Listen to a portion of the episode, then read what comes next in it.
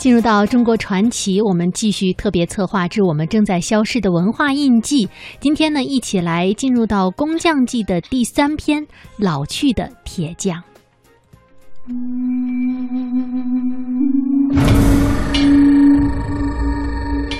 挥锄敲镰，锯斧成器，毛索刀剑，兵器钩环，打铁。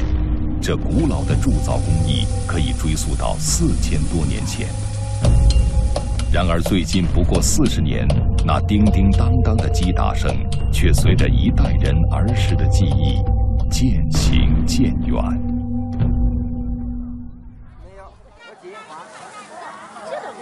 河北沧县结地镇迎来了旭日，赶集的人让平日里冷清的大街热闹起来。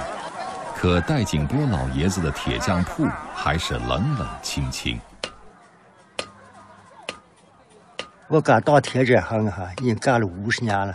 这行啊，面临着要失传，很多年轻人呢都不愿学了。这活又脏又累，还不赚钱。铺子不大，墙上挂着打成的叉子、锄头、菜刀，地上横七竖八的堆着工具和毛铁。戴景波和女婿曹大春正小锤点、大锤敲，锻打一块通红的毛铁。不一会儿，由红变青的铁块，在戴景波微眯的眸光中映出了斧头的模样。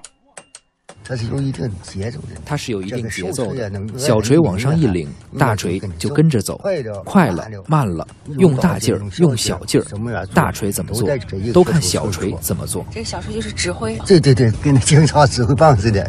这个指挥棒也不是谁都能指挥吧？你妈，你心里你没数，你指挥得了？你心里没有数，怎么指挥？得看技术。那您最多的时候指挥过几个大锤？我三个，叫上拿小锤这个。加上小锤就是四个锤，一锤一个锤一个点，可好看。那还好看。都说打铁还需自身硬，七十三岁的戴景波腰板笔直，一双又厚又宽的大手。说到自己的一身绝活，脸上顿时堆满了笑意，皱纹在红彤彤的炉火映衬下更深了几分。干铁这一活最难干的就是收活。嘛叫收活？你知道，两块铁就是把两块铁接在一起，就像我给你看做斧子一样。三块铁把它打成一块，那种活最难干。最难干。为什么呀？各种材质，各种材质不一样。火候不到，三块铁粘不到一起；火候过了，铁就烧废了。过了火，烧废了。那您是怎么掌握这个技术的？那慢慢来呀。那您是练习了几年之后才成功率特别高了？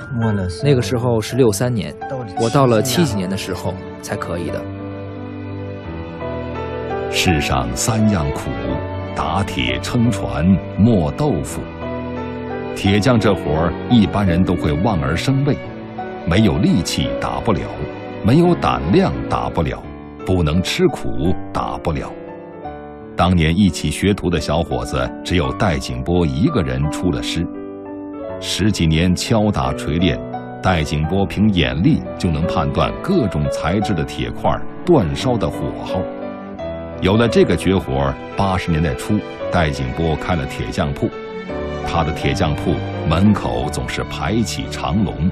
那时候这活太多了，这活你黑白干都干不完，越干越心生咱们活多。证明老有人找你，你这活好啊！这不闹个一年二年就闹完了，没问题那时候。戴景波的铁匠铺子从小棚子变成小房子，又从小房子变成一座砖瓦结构的大房子。不过到了九十年代，他铺子里的人越来越少了。可是尽管生意不旺，戴景波凭手艺还是能找到活路。那时候农村来说哈，那个时候农村吃水特别困难，有些村打了小井也不够吃，有些富裕的村子就说打个大井吧。我记得给那边乡上打了一个大钻头，直径两米，展开了得有七米左右，可费脑子了。七米可真费脑子。钻头机械厂应该也可以造出来，为什么还要找您来手工打呢？你机械出那么大钻头哪没有啊？机械厂也做不了这么大的钻头，十里八乡的都上我这儿来做。我这多一份就这样。可绝活也没有让戴景波的铁匠铺彻底兴隆起来。因为大工厂生产的农具又轻巧又好看，样式还多。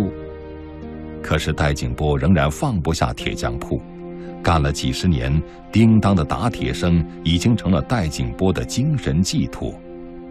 收不到合适的徒弟，女婿曹大春被赶着鸭子上了架。大舅哥生病去世了，我就开始跟着岳父干。我不干，扔下他一个人也干不了啊！岳父说我是姑爷，我不干谁干？如今戴景波的铁匠铺子已经很少打新铁器了，更多的是帮街坊邻居修补修补已经钝化的铁器。随着他一起老去的，不仅仅是这座装满铁具的屋子，还有这一身打铁的手艺。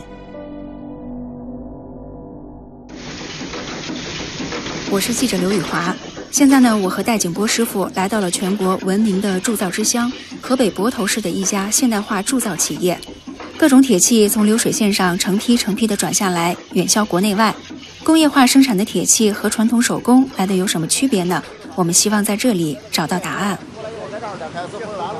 在公司负责人的陪同下，我们从生产线的最开始一直走到产品下线。是制造出来的，而不是出来的。戴师傅呢，全程都带着好奇和审视的目光四处张望，连粉刷在墙上的标语都不错过。嗯，这个差异太大了，现在太好了，那个流水作业又省人工，效率又高，太好了。那您觉得现在工业生产都这么好了，咱手工打铁还需不需要？我看这玩意儿还真还离不了，还有是。离不了咱手工打铁是吧？那为什么呢？你看胶布那个夹子，就像剪布用的剪子。人工打出来的做这个还是好用，好用。那你打心眼里还希不希望能收徒弟把手艺传下去？我把我姑爷教出来就行了。戴师傅将传承的希望落在了女婿曹大春的身上，而曹大春这个敦厚的庄稼汉心里也有自己的想法。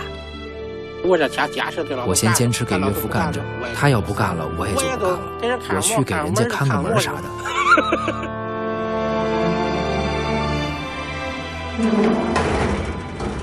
一天结束了，戴师傅的铁匠铺关门落锁了。也许有一天，这把锁、这扇门不会再打开了。交响乐般的打铁声将成为让人们追忆的绝响。穿越千年的打铁技艺，终将隐匿在时光的另一头。